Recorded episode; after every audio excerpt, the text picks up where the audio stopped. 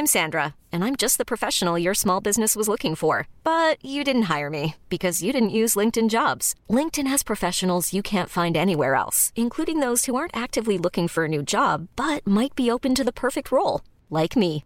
In a given month, over 70% of LinkedIn users don't visit other leading job sites. So if you're not looking on LinkedIn, you'll miss out on great candidates like Sandra. Start hiring professionals like a professional. Post your free job on linkedin.com slash achieve today. A lot can happen in three years. Like a chatbot may be your new best friend. But what won't change? Needing health insurance. United Healthcare Tri-Term Medical Plans, underwritten by Golden Rule Insurance Company, offer flexible, budget-friendly coverage that lasts nearly three years in some states. Learn more at uh1.com.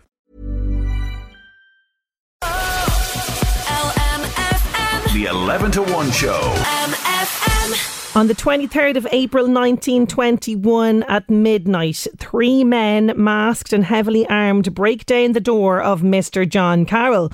But they're not there for him.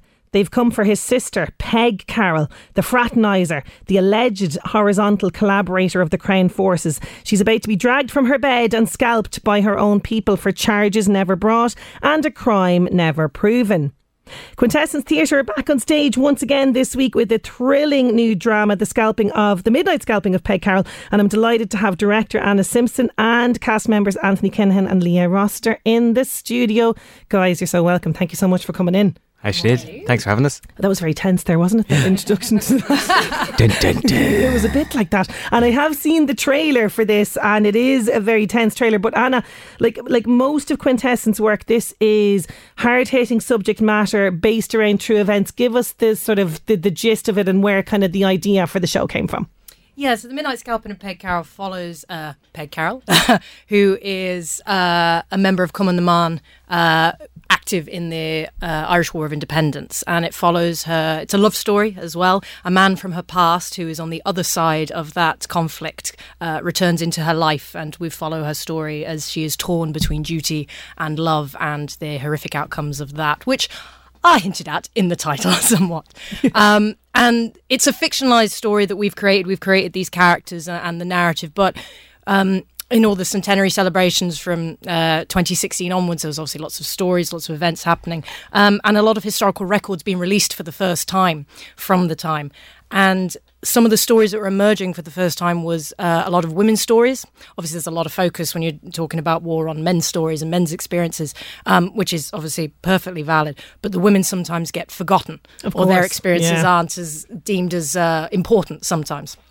Um, but there were a lot of stories emerging of the quite gendered specific violence inflicted on women as part of the Irish War of Independence and in the Civil War.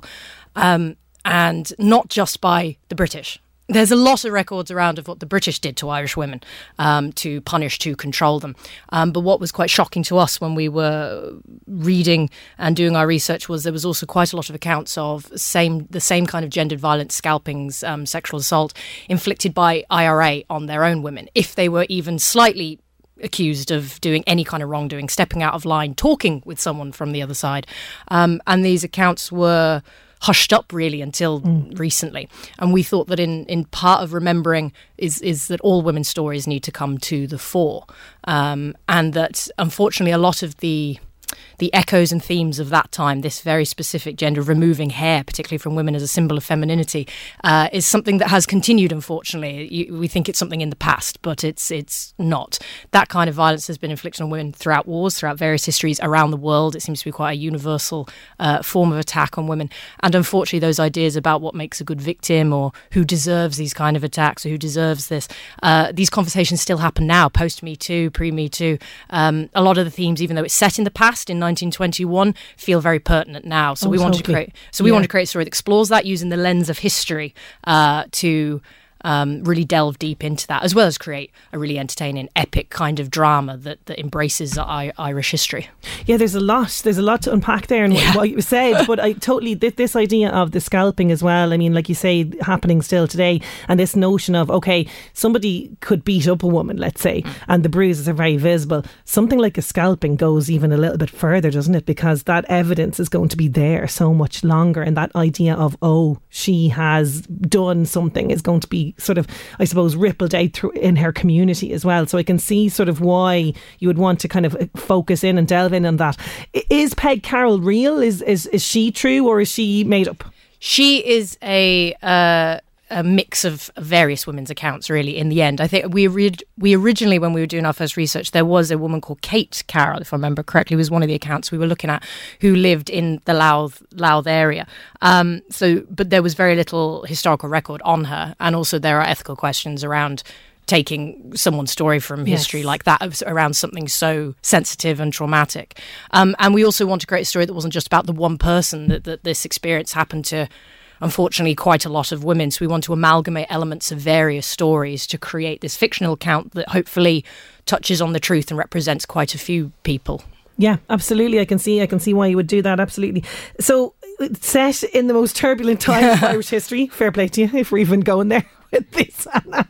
You know, uh, and I know in terms of uh, history and, and and quintessence, you do like to look backwards to bring, as you say, themes into into the relevance of today. So the themes will resonate with audiences today. But in terms of the uh, independence, how does that look on the set? Because I know you guys love to be very very minimal. You mm. like to kind of not take away sort of too much from what's going on the stage, which I love uh, about what you do as well. Because often that sort of stuff can be a bit distracting. So how does it look on stage. The, the, well, you have to come see the show. No, um, it's it, we have gone even more minimal actually in the last couple of shows. We have a few. Uh, lovely constructed set pieces, and the uh, the actors interact with and move them constantly. So the world is ever shifting. So we don't really use in our in our we don't use blackouts to switch scene. Okay. Uh, it happens all in front of the audience. The audience are part of that story, watching one scene dissolve into another as the story kind of moves along. It keeps momentum going, keeps the audience completely engaged. And it's much more exciting. Essentially, our scene transitions are like choreography. The movement in of itself is hopefully lovely to watch as well. And the the guys are fantastic. I've been drilling them and drilling them on that choreography of the set. Uh, but yeah, it's very simplistic, but in a very striking, beautiful way. Our set is completely white, so it'll really jump out against that black box background as well as the actors interact with it. It's, yeah, it's going to be really beautiful. Okay, very interesting, very interesting. I have to bring in Leah. She's sitting here patiently in front of me. Leah, this is uh, the first sort of big role now since having baby. How do you feel yeah. about getting scalped? uh, well, it's everything I've ever dreamed of. No, um, yeah, no, it's very exciting. So it is. Yeah, obviously, uh, you know, being a protagonist as a mammy is very different than yeah. before, as life is very different since before you had a baby. Uh, but no, it's been really exciting. We've we've had Evie um, in rehearsals some some days. I mean, literally now, working um, mother. I love it. Yeah, no, we see the thing is that now she's actually walking. She got her first pair of shoes there about two weeks ago, so um, she's very more she's more mobile, which is harder yes. when you're like you know doing a scene and then she's just in the middle of it, go do do do do do do do do. um, but no, no, she's great crack and. Uh, and, and, I'm very, very happy and lucky to be working with a theatre company that um, is supporting me as a mother uh, and being able to to work as an actor and a mother at the same time is a great Thing. yeah, no, it really is, and it's so important to see that because look, I know what it's like, particularly during maternity leave. It's just a weird yeah, time. It's it's so, it's so fun. It's because in one way you sort of feel like you're putting that career aspect of yeah. yourself on hold yeah. and you're concentrating on this. And particularly in this profession, no doubt you're kind of little, you know, times you might think, oh God, I'm missing out on this, that, the other in terms of roles. It's challenging. Oh, it is. Yeah, absolutely. I think, um, like, if, if you're an artist, like, it's your whole being, it's your whole heart, you know what I mean? And um, then you're always going to have those tugs yeah. going, drawing you back somehow. So, uh, no, it is. It's very exciting. And, um, like, it's mad actually when we, uh, first devised this script, it was in 2021, and I was in my third trimester at the time. So um, Evie has been with us throughout this whole process, from one side to the, to the other. so tell me about getting into the headspace then of, of Peg, because yeah. you know I've seen the I've seen the trailer for this. By the way, the trailer is kind of one of these things you really need to see it. Essentially, Leah has her head completely covered. She's in like a kind of a white, I suppose, nightgown because you've been mm. pulled from your bed. Mm. You're tied up. You're outside. There's all that sort of heavy breathing, and then all of a sudden the the, the cap cap comes off, kind of thing. So that'll give people an idea. So yeah. what what was it like? How did you prepare for, for this role? Yeah, so um, I think for for the trailer itself, it was just um, that kind of imagining that uh, you're kind of left in a field and waiting for them to kind of come, and that kind of how that affects your breath, how that affects your body, and you know your tension in your body, um, was really part of it. And also, like we we, pitched, we filmed it in the pitch dark in, yeah. in my garden. That is kind of wild anyway. So um, I didn't have to imagine too much as to what that would look like or feel like. Um, and yeah, I really got into the dirt, and it was a bit of crack. So, um, but yeah, no, it is. It's a it's a big role, and it's um, but it is. It's one of those things. Is just uh, uh, the privilege of kind of bringing these women's stories to life and um, letting them be recognised in history because uh, you know like even in terms of um, when we talk about the scalping, like back then the nickname was that they were bobbed, and of course in you know in Irish history we're very good at just we won't really call that what that is now. We'll, just, hmm. we'll name it something else. That it sounds almost adorable, doesn't it? Ah, she was bobbed. Yeah, yeah you know, yeah. she was bobbed, and um, so it's just it's a great privilege to be able to actually go. Well, no, here, hold on. If we're going to be looking back in history, let's actually look back as to what it was, and let's name it for what it was. And so, um, yeah, it's a great privilege to be able to do that on stage. Yeah, absolutely, absolutely. I want to bring in uh, the, the the lovely Anthony. Uh, he's sitting there very very patiently at the end. Uh, are you doing the scalping? Oh well, uh, you'll have to come and see now, won't you? Uh, I I can't confirm nor deny that. Um, uh, I, what I will say is that um, there is a love story it, in as much as it's about um, you know re- representing the scalping and, and all that the women's stories of, of that time. It, it, it's also a great love story. Um, we think um, so. Uh, I in part represent okay, okay, okay. Because sometimes you're the bad guy. so I'm often the bad guy. Yeah. Being a male in in a, a you know in a, in a female-led feminist theatre company sometimes means that I get I get all the feckers. oh no, you play them with such oh, relish. What does that say about me, Sinead? I don't know.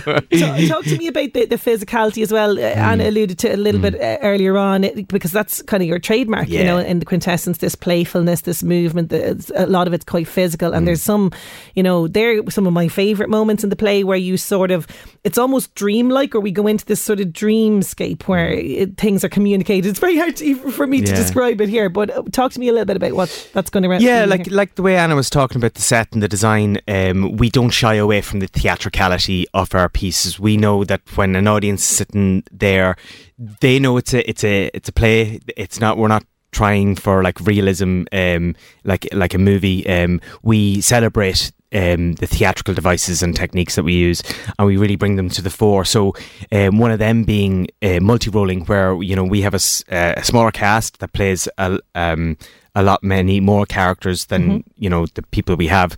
Um, so for me, that's just a joy as an actor to be able to spin literally on your foot and be another character. Then you know, um, and it's just it's great for playfulness for uh, for me anyway. Like it just you know you get to experience the full breadth of the human condition in the space of like ten seconds. so it can be yeah, especially when uh, you know you've got a, a piece like this, which you know we're not going to shy away from.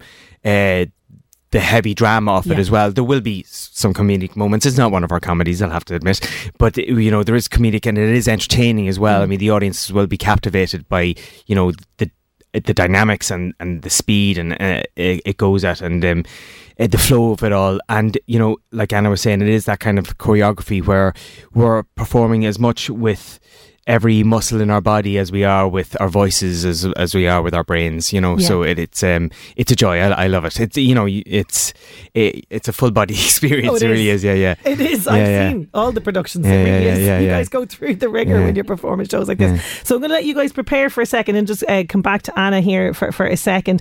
Uh, so Anna the guys are going to perform a little section of the play for us. Maybe just set it up for them before they uh, get, get going yeah, so this is a scene uh, where Peg, who is now working in the post office, is it's uh, a job for her, but it's also part of her duties in Cumann na mBan. She's involved in the intelligence within na mBan, so sneaking open the letters and reading them. Um, and the, a few nights before, she bumped into at Ceilidh her childhood sweetheart, Jer. Uh, who had left for England and has suddenly returned. Uh, at the Ceilidh, they had a moment. There's a lot of old feelings stirring, and this is their first time seeing each other since the Ceilidh. In oh. the post office. Okay, guys, take it away in your own time. Peg, I didn't know you worked here. How, how are you? Listen, it was great seeing you the other night. Just like old times before I left. I haven't been able to stop thinking about you. Maybe we could. What are you doing wearing that? What? That. Wearing that. Well, I'm. It's. It's my uniform. An RIC uniform. Your RIC. Yeah, You never said. You never said a word. Peg, it's just a job. It's not just a job, though, is it? I needed work. My dad racked up a lot of debt before he died. What was I supposed to do? Anything. Anything but that. They were recruiting. Uh, the pay is good. It'd have to be. Uh, Peg, I'm still Jer. The Jer you've always known. No, you're not. When you said you were a changed man the other night, I never expected. Is everything all right out here, Peg? Yes, Mr. Flaherty. Everything's grand. Just grand. How can I help you? Peg, please don't be like that. Do you have a letter to post? Um, uh, y- yeah. Ping in a one letter hull for the postage, But I, I, I was told it was free, seeing as I'm. of course. Of course it is. Peg, you have to know. One of the reasons I came back was for you. I came back for you. I never want to see you again. Thank you. Have a good day. Oh, the tension there, Anna. The tension. My goodness, I can sense it off them, and they're just sitting beside each other there, simmering away. Absolutely brilliant. She is furious with you. She is furious. You are never getting back in there. We'll see. Absolutely. we have to see. We have to see. Now, before I let you guys go, you got some phenomenal news last week, Anna. I'm so thrilled about this. Tell us, tell them what what happened. All right, so uh, before the world changed with COVID, some people might remember we did a fantastic, again, historical show based on a true story, The Curious Case of Albert Cashier, Lincoln's Lady Soldier in Drogheda. Um, it's a show we were always determined to bring back. We last year applied, well, th- last year, this year? January. See, it's all blended into one. Uh, for to tour it around the country, a huge tour, a national tour, 18 venues, I think, in total. Um, biggest application we've ever done. We were so hopeful. We were all so passionate about this show, but of course, it's so competitive, so we were waiting. And then on Friday, we got the news that we were successful in our funding application. So we are taking Albert on the road, and we cannot, we could not be happier. Oh, it's it's fantastic news because it, like you said, it, it like they're talking about thousands of applications into this. It's very very competitive. So uh, massive massive congratulations to to, to you both. Now it's going to be performed this show uh, this week. What do you hope audiences take away? Ooh. Um, I hope they are, well, for a start, entertained. Nothing worse than theatre that's boring, uh, which this will not be. Um, but I hope they come away um, moved by the love story in particular. Um, uh, remembering the characters and also reflecting on how some of those attitudes towards women, um, control of women, maybe still persist today. That this isn't something in history. That some of those themes and dynamics still exist, and what can we do to be to be changing that? I, for me, so they uh, hopefully people will cry, laugh, and maybe think a little. Yes, well, I'm, I know I've no doubt that they will, guys. Thank you so so much for coming into studio and performing a little bit for me. Really looking forward to seeing it and. Uh, Best of luck with it. Yeah, Thanks thank, very you much. so Thank much. you. Thank you so you. much. It is the midnight scamp- scalping of Peg Carroll. Droichead.com is where you're going to find the tickets and details. Opens this Thursday and runs until Saturday. The 11 to 1 show. With LMFM. Hey, it's Paige DeSorbo from Giggly Squad. High quality fashion without the price tag. Say hello to Quince. I'm snagging high-end essentials like cozy cashmere sweaters, sleek leather jackets, fine jewelry, and so much more. With Quince being 50 to 80% less than similar brands. And they partner with factories that prioritize safe, ethical, and responsible manufacturing. I love that. Luxury quality within reach. Go to quince.com slash style to get free shipping and 365 day returns on your next order. Quince.com slash style.